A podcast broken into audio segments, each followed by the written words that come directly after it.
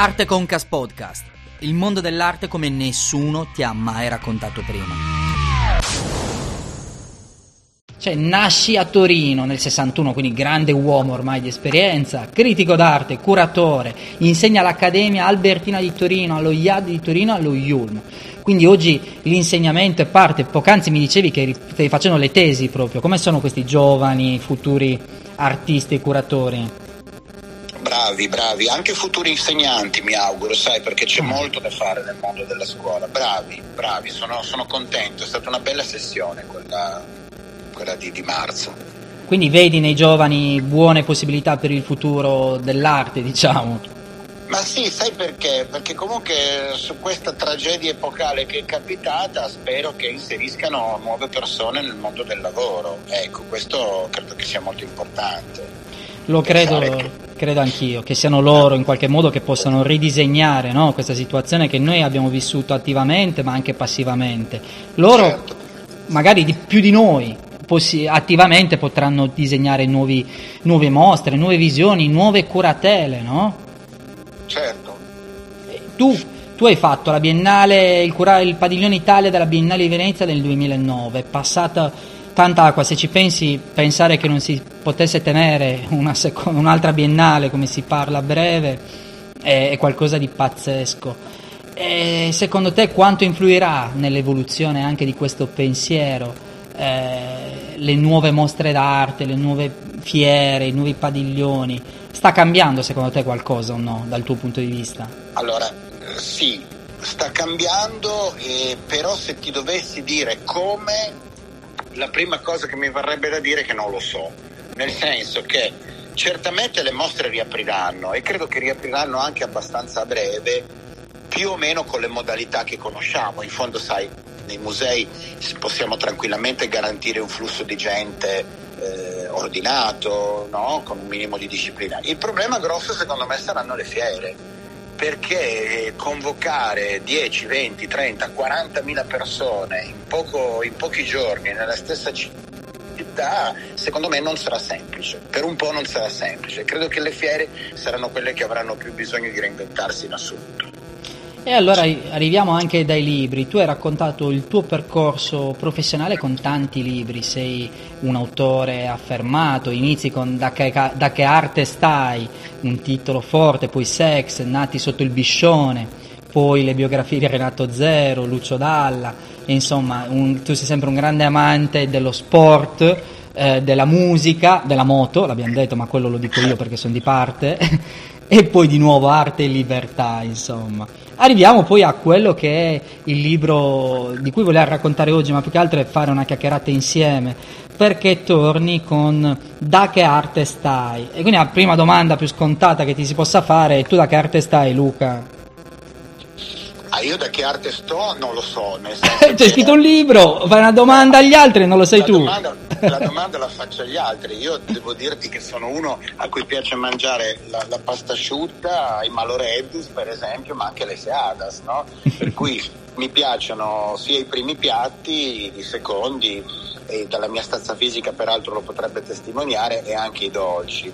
Allora, eh, credo che in fondo l'arte sia talmente un fenomeno complesso e articolato che eh, da sempre io ho pensato che mi potevano piacere più cose contemporaneamente che una non escludesse l'altra.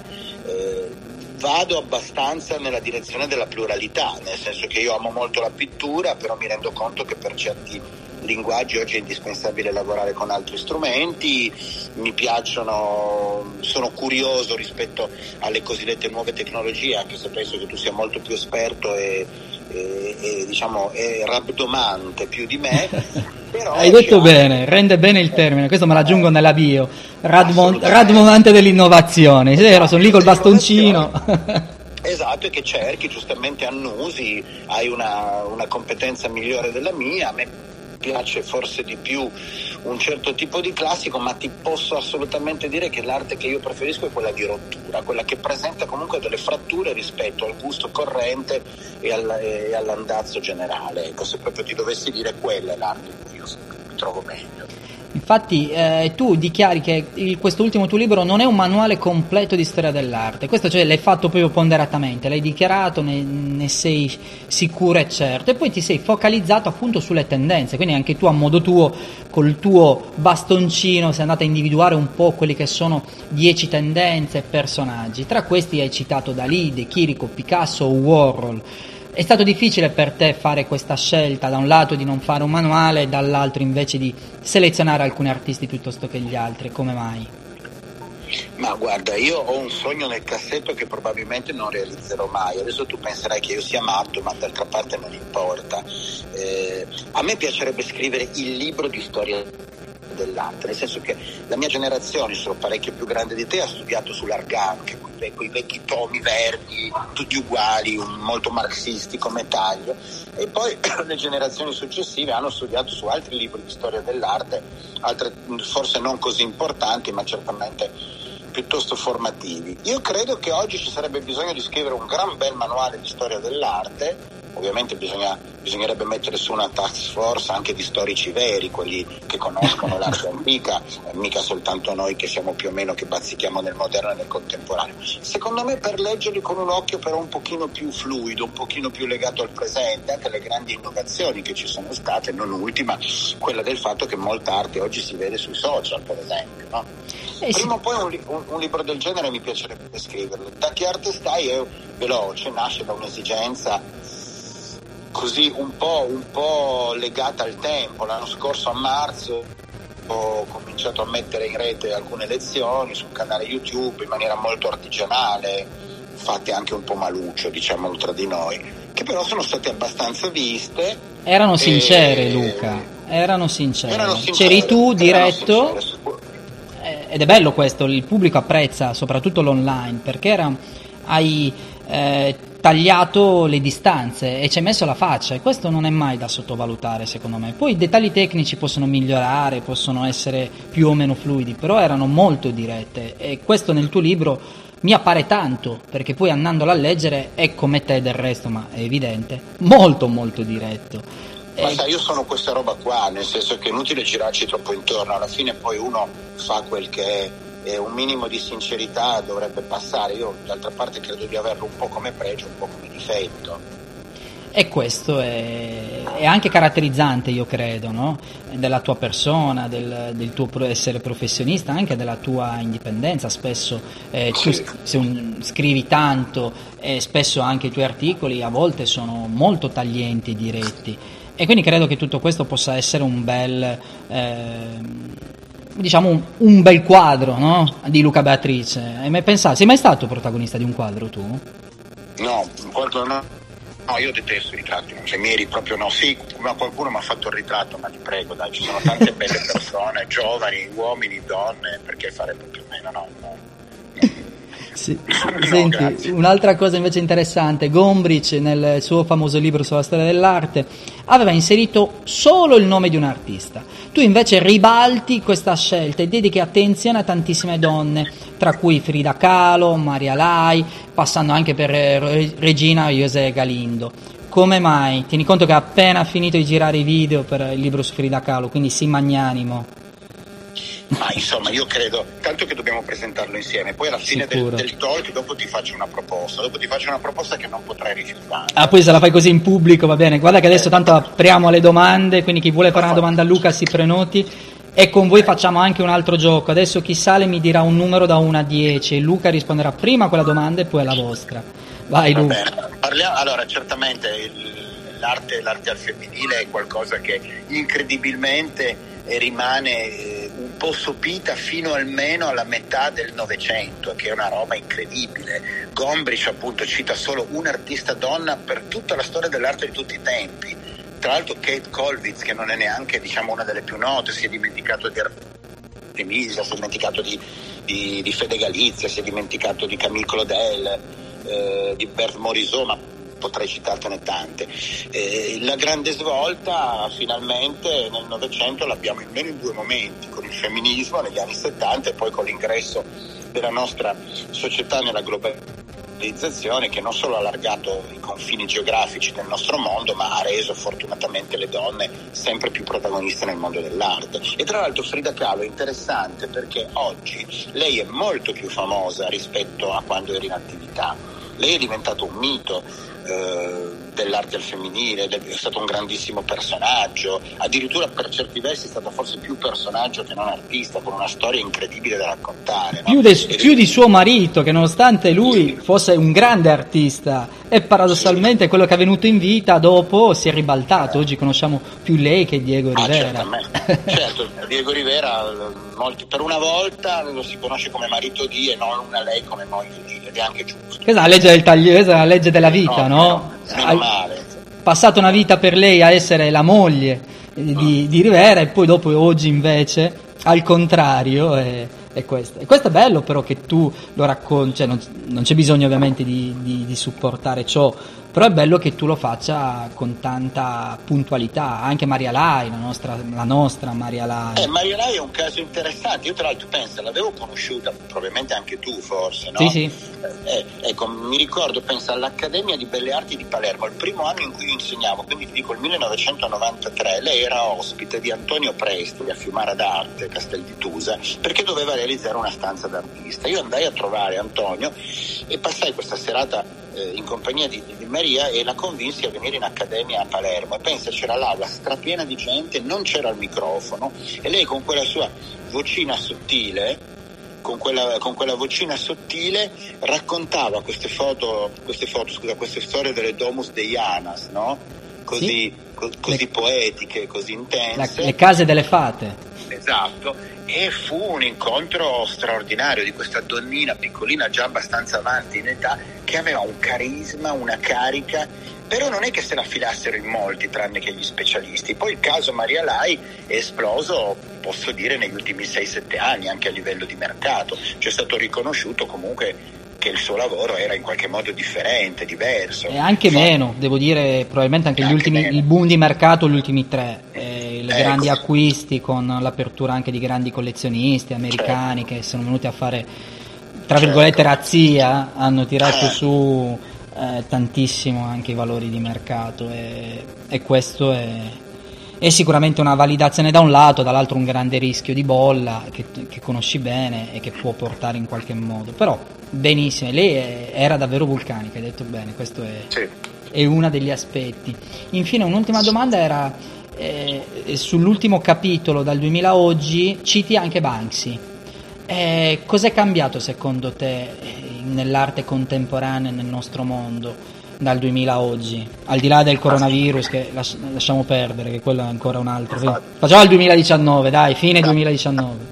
Ma sai, tante cose. Eh, la prima è che indubbiamente nel 2007, da quando nascono gli smartphone, da quando i social diventano una parte così importante ed essenziale della nostra vita, è chiaro che necessariamente anche l'arte o comunque la comunicazione per immagini deve confrontarsi con dei nuovi strumenti su cui sostanzialmente c'è molto da lavorare. Anzi, è un caso clamoroso perché nessuno sa chi sia, nessuno l'ha mai visto in faccia, le ipotesi sono molteplici, però è un artista che punta sulla visibilità soprattutto attraverso i social. Perché poi quanti di noi hanno visto davvero delle opere di Banksy dal vivo, ma quelle importanti, non dico i multipli, eh? quelle ah, importanti. Pochissimi. Oh, pochi perché lui crea, diciamo così, lui o la struttura che c'è dietro a lui crea dei, dei, degli eventi estemporanei che soltanto la comunicazione social può amplificare in questo modo, no? rendendolo un fatto globale. E lui, sai, lui lo fa in un modo, ormai lui è un mass media, al di là della voce artistica, qualsiasi cosa lui faccia, adesso l'ultima opera è quella del carcere dove pubblica l'evasione, in cui lo stesso carcere dove Oscar Wilde era stato detenuto, obbligato ai lavori forzati per eh, la presunta omosessualità e lui fa quest'opera dove dipinge l'evasione e questo, questa corda di lenzuoli dove alla fine c'è una macchina da scrivere che, che dedica. Lui sicuramente è, è uno degli esempi di artista dove l'arte e la comunicazione social diventa chiave del suo stesso essere artista, non che lui utilizzi i social per fare dell'arte, lui alla fine li utilizza soltanto come un megafono, come una via privilegiata per dire quell'opera è mia. E questa è una presa di posizione molto forte se ci pensiamo ed è molto rara eh, per gli artisti, no? un'esposizione tale a mezzo social se vogliamo. E lui ha aperto una strada, è chiaro che poi ci vuole un grande talento per mantenerla, perché l'unico dubbio che io ho rispetto alla comunicazione social è che si parli più del mezzo che non dell'oggetto. Eh, questo è, questo è, sai, noi ne abbiamo parlato tanto in passato, eh, tu hai scritto tanto, l'ultimo l'hai scritto proprio l'altro giorno su, di nuovo sui social, sì, un bellissimo articolo sull'inchiesta dove parli anche di, di Clubhouse con, con il dubbio. E tu paradossalmente anche quando puoi andare contro però sei sempre molto schietto e dici il tuo pensiero. Eh, Sono d'accordo che l'utilizzo dei social può essere travisato, questo sicuramente. È un'opportunità di comunicazione, non è detto che tutto però sia qualità quello che passa all'interno. Però no, ma sai, mi, mi, viene in mente, siccome svolte epocali nell'arte ce ne sono state tante, eh, questa è soltanto l'ultima in ordine di tempo e sicuramente non sarà l'ultima in assoluto. Però i più grandi di noi ricorderanno quando entrò in massa nella, nell'arte il video. Tutti facevano video, ma non è che tutti i video erano belli. Ne, nemmeno, nemmeno, nemmeno, le pitture, se vogliamo, però è verissimo. Sì, però, però tu mi insegni che la pittura è connaturata alla storia dell'uomo dalle grotte di Altamira in poi, quindi diciamo ha un tempo di gestazione un po' più lungo. E quindi della videoarte c'è ancora bisogno di tempo, ne possiamo fare a meno? no, non lo so, ma tu pensi che, eh, adesso sono io che faccio una domanda a te, ma pensi che con il, con, con il nuovo modo di comunicare, che tu trovi qualsiasi cosa su YouTube, oggi ha senso? Realizzare dei video d'artista? Secondo me non tanto. Ma guarda, io ti, ti, sposto la domanda sulla criptoarte perché oggi è quanto più attuale, no? Questa possibilità di collezionare dei JPEG, dei GIF e secondo me a prescindere dall'innovazione tecnologica, dal fenomeno dei collectibles, che però è molto diverso dal fenomeno del collezionismo d'arte, no? Quindi i collectible possono essere figurine, possono essere aspetti eh, di varia natura, il collezionismo d'arte è un'altra, un'altra cosa ancora. E la domanda che mi sto ponendo in questi giorni è proprio la sostanza artistica di tutto questo, c'è o non c'è? Quindi è molto simile alla domanda che mi hai fatto a me e condivido con te che serve sicuramente un ragionamento più profondo e che non sì. si può semplificare tutto, no? Sono d'accordo, questo, questo è il nodo ah. su cui girerà, girerà il dibattito culturale sull'arte visiva nei prossimi mesi e forse anni. E sarà anche lì l'evoluzione vera probabilmente ed è quella che un po' manca. Eh, perché se ci pensi, qual, davvero, quali sono state le grandi innovazioni dell'ultimo periodo?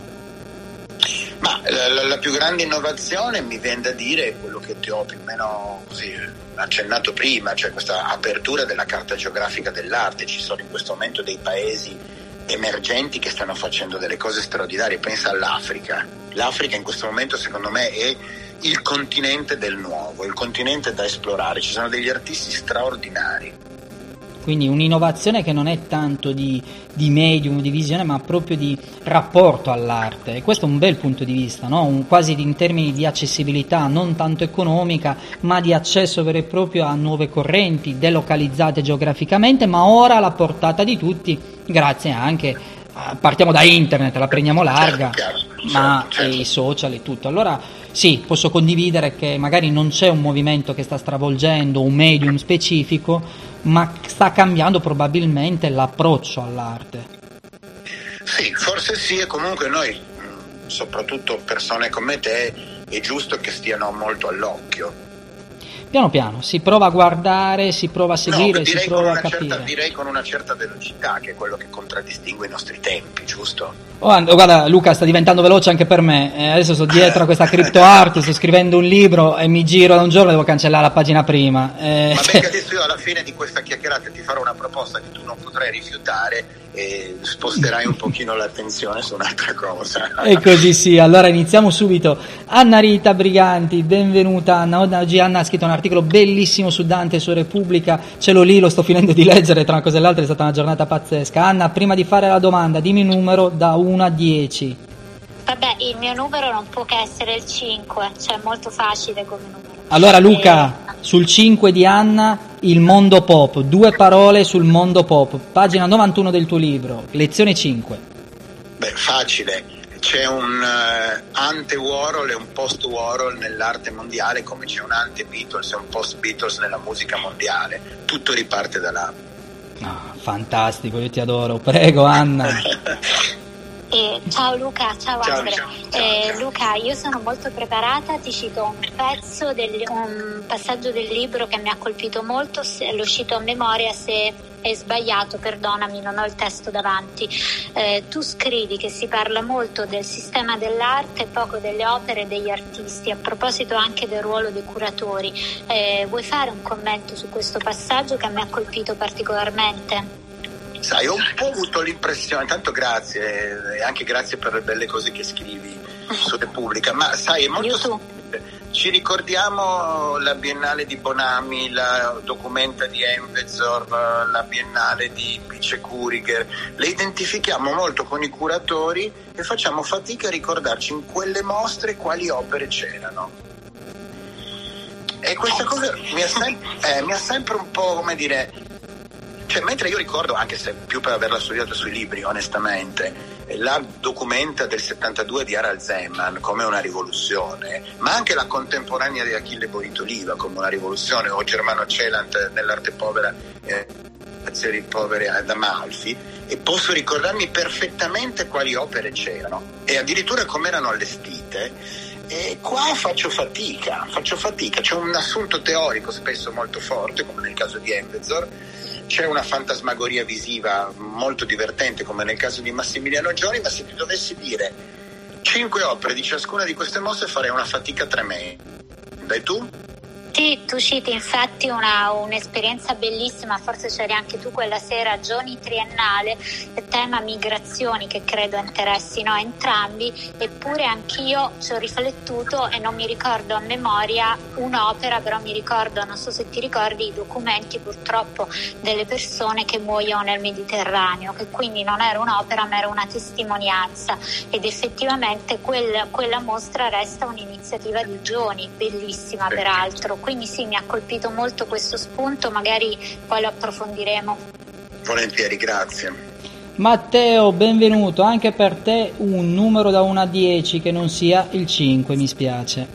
Parto subito col 3, che tanto è il mio numero. Ah, quindi lezione 3, figurativo o astratto? Vai Luca.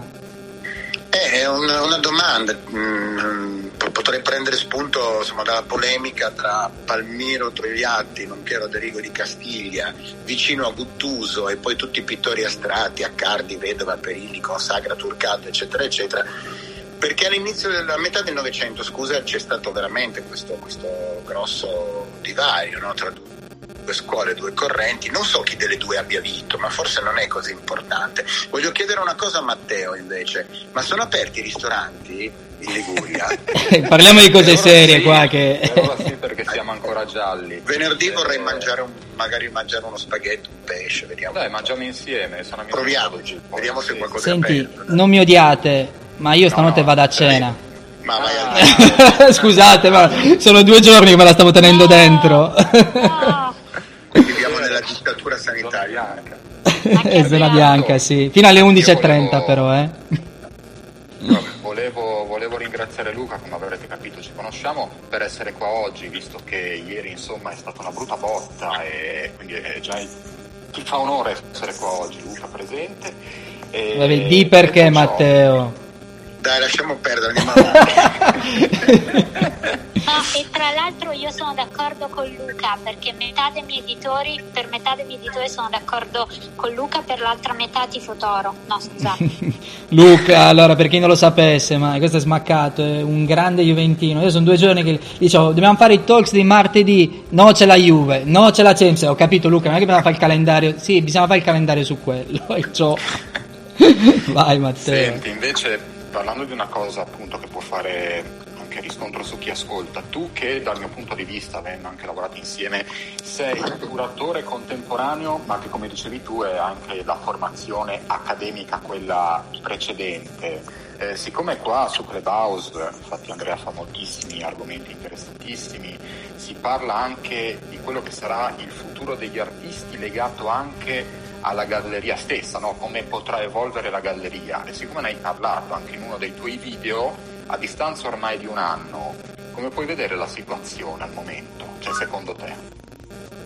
Ma sai, le, le- le gallerie, le gallerie sono, secondo me alla fine eh, si riorganizzeranno, nel senso che mi immagino un collezionismo un po' meno spersonalizzato, mi immagino che i galleristi coccoleranno di più i loro clienti, che le fiere ovviamente saranno, come si è detto prima, penalizzate, ma viva Dio le gallerie esistono dall'inizio del secolo, forse anche qualcosa di qualcosa prima, si tratterà insomma di mettere a punto una situazione, ma soprattutto di considerare, secondo me, che va fidelizzato un nuovo pubblico, perché chi compra arte tendenzialmente ha dai 50 anni in su e non siamo, io ne compro 60 tra pochi giorni, non siamo eterni, non siamo eterni.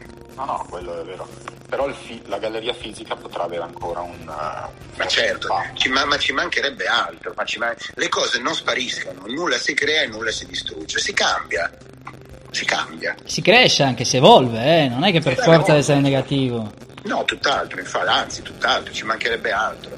Eh. Come diceva Andrea, la cripto art ormai è, è, la realtà, tolto il fatto che per me chi brucia un'opera d'arte fa sempre un torto, ma questo non è un altro discorso ancora. Beh, John Baldessari lo fece, eh, dai, John Baldessari nel 72 bruciò tutti i suoi quadri precedenti, sai perché? Ma perché dice quanto cavolo erano brutti questi quadri, li brucio e faccio una grande performance. No, certe volte il fuoco invece ha un valore terapeutico e purificatore piace. Ma vabbè, questa dell'ultima che ha citato Matteo è un po' una trovata pubblicitaria in cui eh, questa galleria brucia un Banksy originale o così ha detto, poi non sappiamo se è una fotocopia in cui poi vende su NFT. La cosa più interessante è che allora quel Prince, quella, quel multiplo di Banksy valeva circa 100.000 dollari, l'hanno venduto a, a cifre molto più alte eh, del valore dell'opera fisica e la cosa più divertente è che poi hanno dato il certificato di autenticità, spediranno il certificato di autenticità al possessore di queste NFT. Però secondo me è solo un'azione di marketing, non ha nulla sì, a che vedere. Però con... ecco, voglio dire, se noi torniamo indietro nella storia dell'arte per esempio concettuale, non è che operazioni del genere con altri strumenti non ci siano state, cioè, potrei citare il buon Yves Klein che vendeva vuoto che vendeva porzioni d'aria, Co- a Parigi in Costa Azzurra, dai, non c'è, voglio dire, cambiano gli strumenti, ma siamo comunque sempre in quella direzione lì. Eh, eh lo vedi, questo Sai, però è un, è un, bello spunto. Noi tendiamo a dimenticare, no? Vediamo. Consigliare dei giovani artisti, se posso consigliargli a fare qualcosa, ragazzi, studiate. Io, inter- io vengo qui da Andrea una volta ogni X giorni quando mi dite vi interrogo. Studiate. Io, io guarda, sono prontissimo a farlo perché eh, nel mio piccolo è quello che ripeto anch'io alla prima domanda. non ti preoccupare della galleria, prima di tutto lavora sulla tua ricerca artistica e, esatto, e, e sii sicuro di quello che fai, vai alle mostre. E invece spesso si cerca la scorciatoia. Questo è sacrosanto credo, credo anch'io che sia uno dei grandi problemi di oggi. Eh, le scorciatoie, la visibilità e in questo anche i social non hanno aiutato, ritornando alla, alla connessione di prima. Però eh, il problema si porrà sulla, qua- sulla qualità nel medio-lungo periodo, perché poi uscirà tutto, no? Forse, staremo a vedere, siamo comunque molto curiosi. Eh? Sì, sì, quello sicuro. Ecco. Alessia, benvenuta. Ciao Alessia. Ciao, ciao, ciao. Luca. Ale, dimmi un allora, numero da 1 a 10 che non sia il 5 e che non sia il 3. 1, il mio numero. Ah, Luca, quando comincia l'arte contemporanea?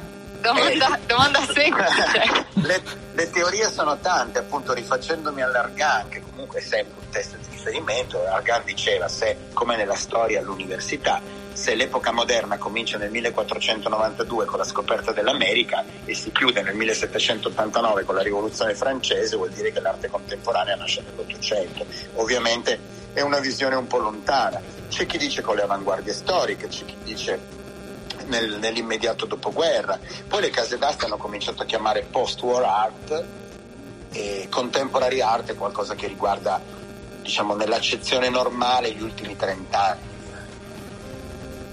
Perfetto. Ale, prego. Eh, Luca, ho letto nella postfazione, io amo sempre leggere sia prefazione che postfazione, eh, mi, mi, diverte molto. Ho letto che tutto è partito nella realizzazione del libro dall'esigenza di dare una mano agli studenti del liceo, del, della quinta liceo, che dovevano affrontare il, l'esame di maturità, tra questi anche tua figlia e ho letto anche che, che, ti ha aiutato a sbobinare un po', un po tutto, a fare la, la, correzione delle bozze. Come ti sei trovato ad affrontare eh, la parte di raccontare prima l'arte per un target così, così giovane eh, attraverso YouTube e poi raccontarlo nel, nel libro? Ma guarda, intanto diciamo che io quella l'ho sentita davvero un po' come un'esigenza civile, nel senso che davvero eh, credo questo, che se io faccio una brutta mostra magari Andrea, Matteo, Anna Rita mi dicono che mi vogliono bene, mi dicono ma sì dai c'erano dei bei pezzi, qualcuno che, che mi vuole meno bene dice che schifo di mostra hai fatto, però non è che chiamano i carabinieri, ecco, cioè non succede nulla, se scrivo un articolo un po' così sul giornale o su tutto sport, vedrete quello di sabato, è un delirio, ma insomma... Dobbiamo preoccuparci Luca? Io, sì, su tutto sport, però non so se tu lo leggi. Ah. È una, una cioè non faccio dei grossi danni. Se tu invece fai male l'insegnante, fai dei danni terribili, terribili, perché i ragazzi di 20 anni credono in quello in cui tu dici. E allora per me quello è stato davvero un dovere civile. Io penso che sulla carta d'identità non ho scritto critico d'arte, curatore, anche perché sono mestieri che forse manco esistono, ma ho scritto insegnante. Io mi considero davvero un insegnante, quindi da questo punto di vista investo tantissimo del mio tempo per fare scuola. Oggi più che mai, perché la necessità è diventata un'urgenza, perché si rischia di saltare una generazione. Poi sai, noi parliamo sempre di persone comunque minimamente privilegiate, di gente che di ragazzi che nel, nel dramma hanno però una stanza e un computer. Ci sono persone che io conosco che vivono nella mia stessa città, magari in un quartiere diverso, che stanno in 4 in 50 metri quadrati con magari il papà in cassa integrazione, la mamma in smart working e due figli che fanno il DAT e con, magari con un computer solo o con due computer. Va bene, vacciniamo pure gli anziani, va benissimo, proteggiamo gli anziani, ma queste persone chi le protegge? Questo, il futuro è allora chi, lo, chi glielo garantisce? Qui mi sto arrabbiando, adesso mi fermo. E allora penso che da questo punto di vista il lavoro dell'insegnante è il più prezioso che uno possa fare. E dico ai miei ragazzi, quelli dell'accademia, dell'università, guardate, investite nell'insegnamento, perché tanto il, l'effetto pande, post pandemia sarà quello di mandare in pensione un sacco di gente, magari anche io stesso. E allora si libereranno un sacco di posti. Dovete insegnare, dovete dare agli altri, restituire agli altri un po' di ciò che vi è stato dato. E tu vedi speranza nei tuoi studenti in questo momento? Prima hai detto che hai fatto una sessione oggi di, di, di, di tesi, di esami molto interessante. Stai vedendo speranza in loro? Eh, ma assolutamente sì, ma guarda che questi ragazzi più passa il tempo, più sono bravi e più sono determinati e in più hanno una cosa che noi non avevamo, questi strumenti. Noi si doveva andare a fare ricerca in biblioteca, si doveva andare a cercare cose nei posti più impensati, facciamo una gran fatica, anche i tempi di lavoro su una tesi si sono molto accorciati, no? eh, bisogna stare attenti che tutto non si riduca a un copia e incolla da Wikipedia, ma lì ce ne accorgiamo subito e ricassiamo. Però indubbiamente loro hanno delle possibilità in più e io vedo tanto talento, tanta voglia di fare. Certo, gli devi, gli devi assistere, gli devi stare dietro, gli devi, gli devi aiutare, devi fare quello per cui sei pagato, l'insegnante. Senti, sei tornato in aula o sei ancora a distanza? Perché ne parlavamo allora sono, durante il lockdown sono... che mi dicevi che era una delle cose che ti mancava di più. Allora, io sono tornato in aula a settembre allo Yulm e ci sono stato fino a prima del Ponte dei, dei Santi. E, e, poi sono tornato di nuovo in aula in accademia subito dopo Natale fino all'inizio di febbraio. E adesso siamo di nuovo tornati in DAD. Orco, caspita. Però la tesi di oggi l'ho fatta in presenza. Ah, che bello! Almeno vedi le emozioni, no? Io questa storia, una delle immagini più brutte che io ho visto sono le lauree a distanza. Perché... Sì, mamma mia Boh, e sai, è un'emozione incredibile, no? In cui che tu ti privi nella tua vita e ti privi nella, nell'attenzione. Uno avrà la foto a casa sua, vabbè, necessità virtù, però comunque un qualcosa di, di forte, no? Certo, però insomma io sono convinto che prima o poi questa situazione finirà e si tornerà almeno alla normalità a scuola, mi auguro. Assolutamente, speriamo, speriamo anche noi. Antonio, benvenuto. Anche a te un numero da 1 a 10, cosa mi dici? Antonio ci sei, in basso il microfono a destra. Antonio... Ok. Eccoci, ciao Antonio. No, ma non sono, non sono molto avvezzo a Clubhouse. Comunque il numero da 1 a 10 è 7. Il 7, eh, l'arte delle donne, finalmente, ne hai citato prima. Ah, Se vuoi dire due parole Luca e poi Antonio torniamo subito da te.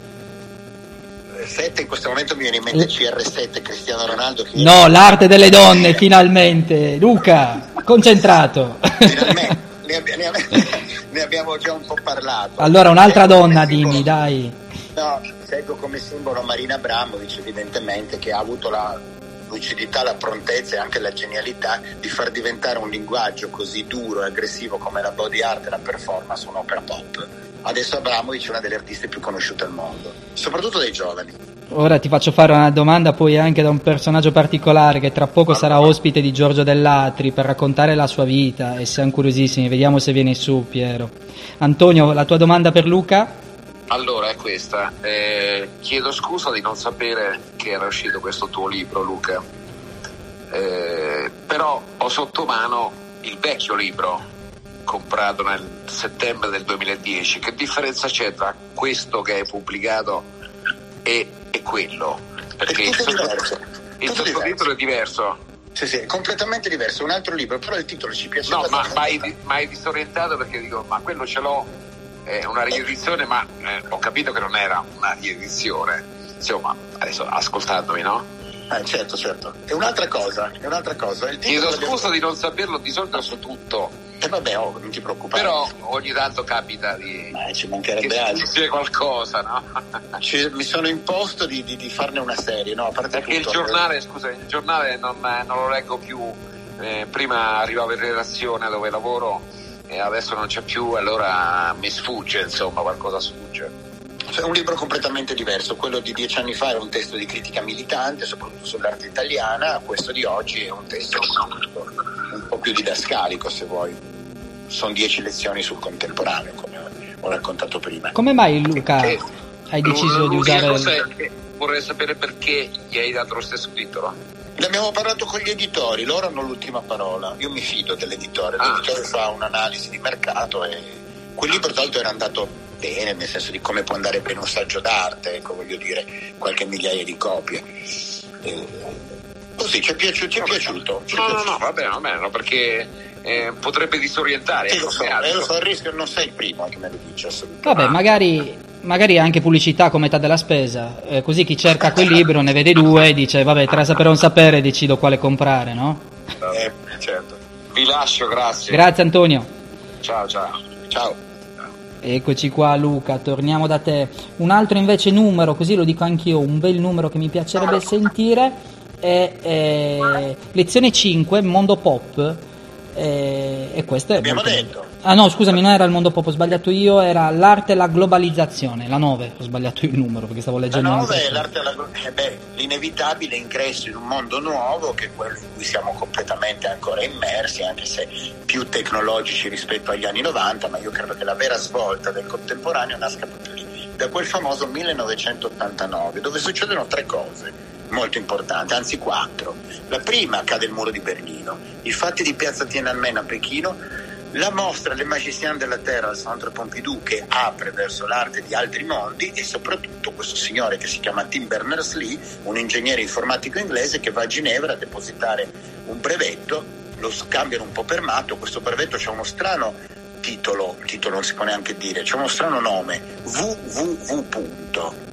Era un progetto, pensa, di ipertesto virtuale, ha cambiato il mondo. Tutto questo nell'89. E lì è stato l'avvio di un cambiamento Eh, così grande. Pensa che manco è stato capito bene in quegli anni lì, ci sono voluti Eh. quasi almeno 13 anni probabilmente Eh sì, per, una cosa del genere, una cosa del genere. per seguire. Questa è la più grande evoluzione. Anna, volevi fare qualche altra domanda, Luca? Sì, mi è letto nel pensiero, se avete voglia un'altra ce l'ho. Vai. Eh, allora, eh, io ricordo anche, anche l'esperienza di Luca al Circolo dei Lettori, un circolo dei lettori splendido, istituzione che conosco e dove ho il piacere di presentare i miei libri. Allora Luca ti chiedo, è vero che non, non sei un futurologo, il mondo va veramente veloce, eh, come però vedi la condivisione della cultura e dell'arte in futuro? Un po' accennavi, meno grandi eventi, se puoi tornare su questo punto.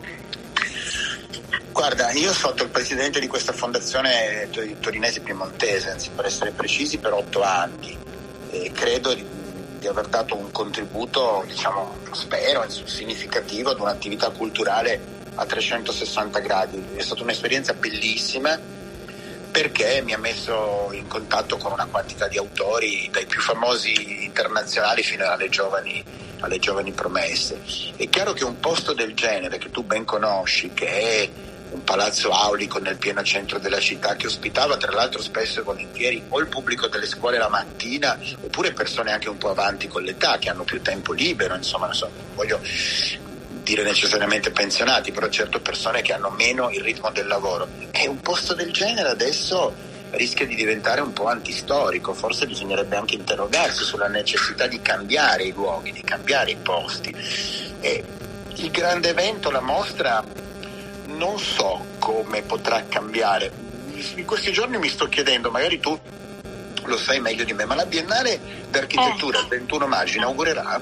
Allora, io eh, che sono ottimista, forse un po' lo hai capito in questi anni, profondamente ottimista, eh, prenoterei anche l'albergo per Venezia come gesto di fiducia.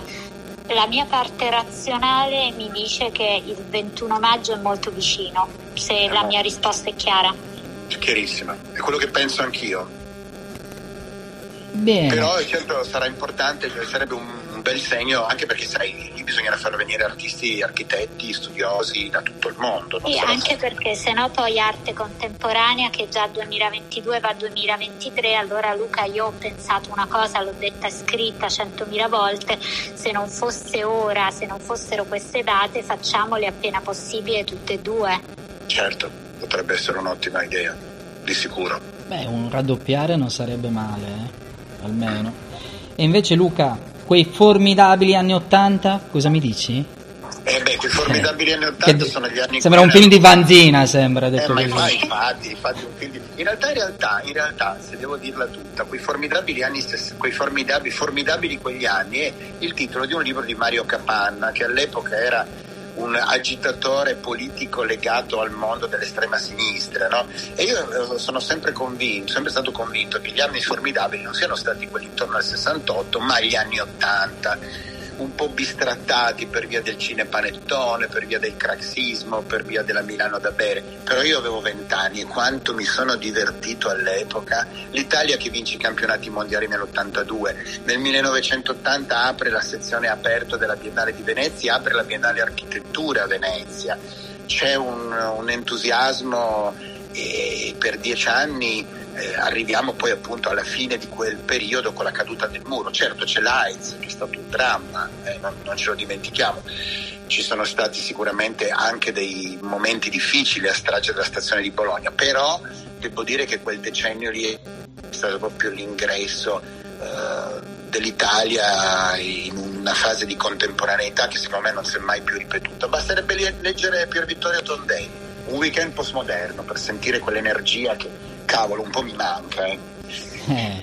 Direttore, eh. benvenuto. Mi dia un numero di pallotto 2, 3, 4, 6, poi la giochiamo Massimiliano. 6. 3. Figurativo o astratto, Luca? Bellissimo, questi li giochiamo tutti poi. Figurativo astratto, l'abbiamo detto prima, il figurativo, il figurativo è quello che si, si, si, si, va a dibattere dopo Picasso, se bisogna continuare a fare un'arte che in qualche modo sia dico didascalica, ma che rappresenti la realtà, oppure sperimentare strutture, eh, sperimentare segni, gesti, eccetera. Non ha vinto nessuno dei due, ma perché non ha perso l'altro, insomma. Coesistenza, il Novecento è un secolo di coesistenza. Ciao Massimiliano, prego. Ciao Massimiliano. Ciao a tutti. Facciamo due chiacchiere con Luca, parlavamo del, da che arte stai. Tu, Ma anch'io, gli, anch'io, gli, faccio una domanda, anzi ce n'ho due, però intanto gliene faccio una. E, um, vorrei sapere da Luca, visto che siamo prossimi ai suoi 60 anni, e saranno, ce ne saranno altrettanti di carriera, però la carriera fatta fino ad oggi è stata articolata e si è giocata su, su, tante, su, tante, su tanti piani, quindi volevo sapere da lui cos'è una cosa, un incarico, un ruolo, un museo, un, un, un ruolo politico che avrebbe voluto fare che non è riuscito a questo punto a, fino a questo punto a, a svolgere. Così però deve venire fuori a caldo. Eh? Sì, ma guarda, io sono convinto di questo fatto che tutto quello che non sono stato capace di fare o che non sono riuscito a fare perché non ero capace di farlo. Pensando ad alcune persone più o meno della mia generazione, o prima o dopo, che hanno avuto una grande carriera internazionale, tipo Francesco Bonaldo, Massimiliano Gioni, loro hanno improntato tutta la loro storia e la loro carriera per questo genere di, di attività. Io sai com'è Massimiliano, sono un provinciale, non mi, mi muovo poco, eh, ho, ho, tanti figli, voglio andare allo stadio, i miei amici e quindi sono abbastanza radicato in un territorio. È stata una scelta di vita che non rimpiango assolutamente. Non avrei voluto dirigere un museo perché è una grandissima rottura di scatole, i sindacati, i politici, gli amministratori, no, mai, mai. Volevo a tutti i costi scrivere su un quotidiano, ce l'ho fatta. Sì, e mezzo fa, siccome voglio essere molto onesto, un anno e mezzo fa ho partecipato al bando per dirigere il Museo del Cinema e sono arrivato secondo, chi arriva secondo perde, ci sono rimasto male, quello avrei proprio voluto farlo. E poi la seconda domanda, grazie per questa, questa risposta super sincera. E poi la seconda domanda invece riguarda alcuni anni, eh, direi una decina, quindicina d'anni fa, in cui non si sapeva mai se Luca Beatrice era da scrivere alla città di Milano o alla città di Torino. Ti ricordi Luca? Della Juventus. Non si capiva mai, c'era un, uno del gruppo di Milano, del gruppo di Torino ed è riuscito per tantissimi anni a stare in questo bilanciamento che poi era, era vantaggioso perché in qualche maniera in qualche maniera era, era, giocava su, su, due, su, due, partite, soprattutto per come era, era, strutturato il mondo dell'arte dell'epoca, che era un po' diverso rispetto a quello di oggi. Quindi volevo un tuo commento su queste due città, Luca, veloce. Guarda, io negli anni, negli anni 2000 insegnavo all'Accademia di Brera ed è stato un periodo molto bello perché indubbiamente trasferirmi spesso a Milano è significato sentire un, sicuramente un, un friccicolino un po' diverso. Però in quegli anni Torino cresceva, andava verso le Olimpiadi, oggi Torino vive un momento molto molto difficile. L'ultima amministrazione è stata devastante, ma comunque in generale la crisi qui è conclamata. C'è anche un tema molto grave in città che è quello dell'inquinamento, guarda, non si scherza su queste cose qui. Eh però è pur vero che e poi c'è un altro, un altro fatto ancora il cambio di generazione. Quello prima o poi dovrà accadere. E spero che accada presto, anche a costo di dovermi fare da parte io, poi sai io faccio l'insegnante, quindi bene o male un lavoro ce l'ho. Eh, però Torino ha una grande qualità della vita, gli affitti costano poco, i ristoranti quando riapriranno sono buoni. E alla fine ho deciso di rimanere qua. Non so se ho fatto bene o fatto male, Milano ha una classe imprenditoriale che Torino se la sogna, Torino è più legata alla politica locale. Eh, Torino non deve fare i conti con Milano, però è una città troppo piccola rispetto alla metropoli lombarda, troppo piccola. Grazie Massimiliano e anche Luca. Sei finito? Sono qua, sono qua. Stefano, eh. grazie Massimiliano. Stefano grazie. Cipolla dell'Espresso, come stai Stefano? A te ti rimangono pochi numeri perché poi Luca mi cazza se l'abbiamo già detto, quindi te lo dico io. Secondo me piace la 2? Largo all'avanguardia? Volevo, volevo il numero 2. Ah, grande Stefano, lo sapevo. Buonasera a tutti. Ciao Stefano. Eh, largo all'avanguardia, mi ricordava la canzone degli Schiantos, vi ricordate? Largo all'avanguardia. la cosa più bella è che stiamo scoprendo come hai scelto le lezioni, che non c'entra niente con quello di cui parli dentro. Niente. È un termine militare quello dell'avanguardia, di solito chi sta davanti piglia le mazzate, chi sta indietro rischia meno, però l'avanguardia è concetto molto divertente, molto novecentesco, ecco, io me lo rivendico un po' come tale. Benvenuto Stefano.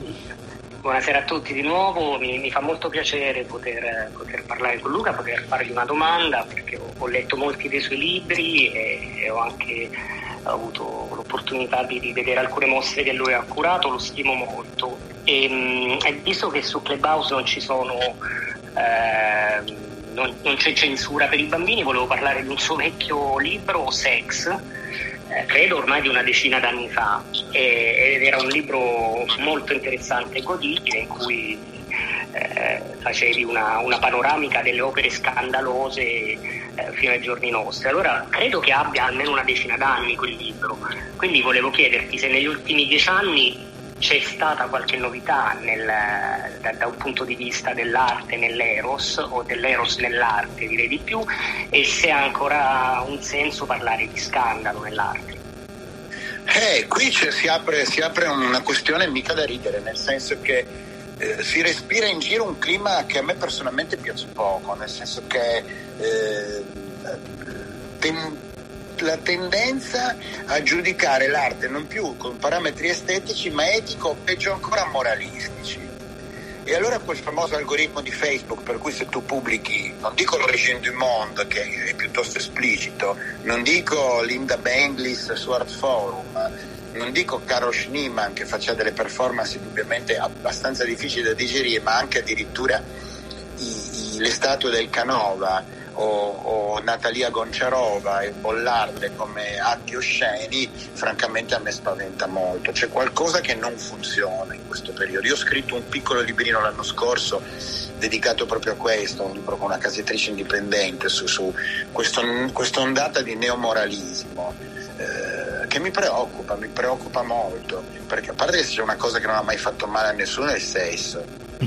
da che mondo è mondo, se no non ci sarebbe. Da che mondo è mondo. Secondo perché davvero ritengo di poter dire che l'arte dovrebbe garantirsi, ma la cultura in generale dovrebbe garantirsi un grande spazio di libertà. Cioè, non è che tu puoi accusare di pedofilia Balthus perché sennò a questo punto non leggi Nabokov, no? E se no a questo punto non puoi accusare di sciovinismo il buon Bukowski perché se no non ti diverti con le sue birre, le sue notti allegre. E insomma questa cosa un po' mi preoccupa, mi preoccupa. Quindi la, la, la, la, cancel culture anche nell'arte sta Porca miseria. un problema un grande problema anche perché tu sai meglio di me che qualsiasi immagine parla più di tante parole. Certo e quindi è un problema. E questo neomoralismo, francamente, dopo che noi siamo usciti da quella generazione che insomma si liberavano a tutti gli effetti da determinati schemi o di col post 68, adesso vabbè ok c'è il gender fluid a Sanremo, mi pare un po' addomesticato onestamente. Adesso il Instagram Instagram si spaventa per un capezzolo mentre un sedere in bella vista lo fa vedere. E agli uomini non censura quasi mai. E questo di è... che sedere si tratta perché se mettiamo il tuo e il mio forse ci arriva come dire un'oscenità vera insomma. anche le polaroid di Warhol alcune sono state censurate. Sai quelle Ladies and Gentlemen eh, sì, certo. sono state censurate è vero, è vero, anche lì dobbiamo assolutamente tenere in considerazione. Luca, io direi che ci siamo, hai fatto una bellissima ora. Ora sono curioso di sapere, son, non vedevo l'ora che mi dicessi che cosa avevi in mente. Ti temo a vento, si dice in Sardegna. Esatto, io penso che noi a un certo punto dovremmo preparare un giro d'Italia in moto per luoghi d'arte e raccontarli attraverso delle foto delle immagini come un diario di viaggio di due motociclisti colti ma appassionati di moto che raccontano l'arte in Italia, gli studi degli artisti, una chiesetta poco conosciuta, eh, un posto che ci ispira particolarmente anche dal punto di vista del paesaggio, ma per fare un libro del genere io ho bisogno di un compagno di viaggi perché fare queste cose da soli è abbastanza triste. Allora ti volevo proporre di fare questo, questo, questo, viaggio, questo viaggio insieme, insieme a me. Guarda, ho la pelle d'oca, ho lo zaino pronto, il gilet d'arleista pronto. E tu comu- sei capace di fare foto? Io no, faccio delle sì, foto. Sì, sì, sì, sì, grande passione grazie a mio padre, sin da bambino le ho fatte. Adesso... fai le. Tu fai le foto, cerchiamo i luoghi insieme, ci facciamo, non so, 20, 20 tappe. Quante ne sono le regioni? 21, 21 tappe. Ho tante doti, ma la geografia e i nomi sono una eh. roba che mi manca. Anna, quante sono le, le regioni? No, però anche Anna allora. Se, no, se poi vi servono due braccia rubate all'agricoltura, ovviamente io vengo a farvi le foto. Guarda, c'è soltanto una condizione, bisogna andare in moto. Eh no, io Guarda. sono il passeggero, mica so guidare. Luca, tutta la vita, anzi lo possiamo dire in diretta che c'è qua, che c'è Jacopo che è il mio regista perché sicuramente o ti ha chiamato qualcuno è uscito perché parlavamo con Alessia e volevo fare questo giro proprio esatto. durante Natale, questa è la verità ma felice di farlo giuro con te. Giuro che non ho detto niente, giuro Infatti, che non ho detto niente me, a Luca. Saltano le teste. dobbiamo cominciare a lavorare tra questa primavera, l'estate e un po' di autunno, poi no perché poi fa freddo, no? sceglierci dei luoghi e andarli a visitare con lo spirito però del, del rider, del motociclista, anche perché è vero quello che tu dici nei tuoi programmi social, l'arte per tutti, che bisogna avvicinare più persone possibili, però anche dargli quel grado di emotività che sai respirare il paesaggio, respirare l'aria, prendersi la pioggia quando capita, meritarsele le cose, andarsene a cercare, magari unire che ne so un buon piatto di tagliatelle coi funghi o quel che preferisci tu. Luca, andata, guarda, una delle cose che mi manca di più di tutto questo ehm, è, è, proprio questo. Noi facevamo tre viaggi l'anno, io ho fatto tutta l'Europa in moto, tanti chilometri macinati e, una delle cose che mi manca di più è stato proprio questo, saltare il viaggio, siamo un gruppo di amici motociclisti, tutti arleisti, quindi zaino in spalla e via andare, eh, chilometri e chilometri, quindi hai, hai, hai, sfondato una porta aperta, ti mando domani già un po' di date e, e un po' di città Dai. da fare. Eh, sul serio? Eh, cominciamo dalla Sardegna, io vengo in Sardegna a maggio, ci facciamo Perfetto. qualche un paio di posti in Sardegna e poi stabiliamo un itinerario. Troviamo qualcuno che ci finanzi, ovviamente, dico dai su. C'è un editore che ci sta ascoltando, dobbiamo fare un bel mm. libro di fotografie, bello, è eh, bello, deve essere emotivo andata Luca, non ti preoccupare per questi progetti, i fondi li troviamo. E poi non fosse altro per fare un giro in moto. Quindi no, mi dispiace, poi, ma poi, la mia risposta è sì. Ci aiuta, certo, poi Massimiliano ci aiuta, no? Anche, anzi diventa un main, come dire, Art Tribune diventa un main sponsor e, e noi ci divertiamo. Tutto confezionato da Stefano. Esatto, esatto. Eh, e visto che ci sei Massimiliano aggiungici Gambero Rosso perché dobbiamo anche mangiare, eh, quello sarà un problema.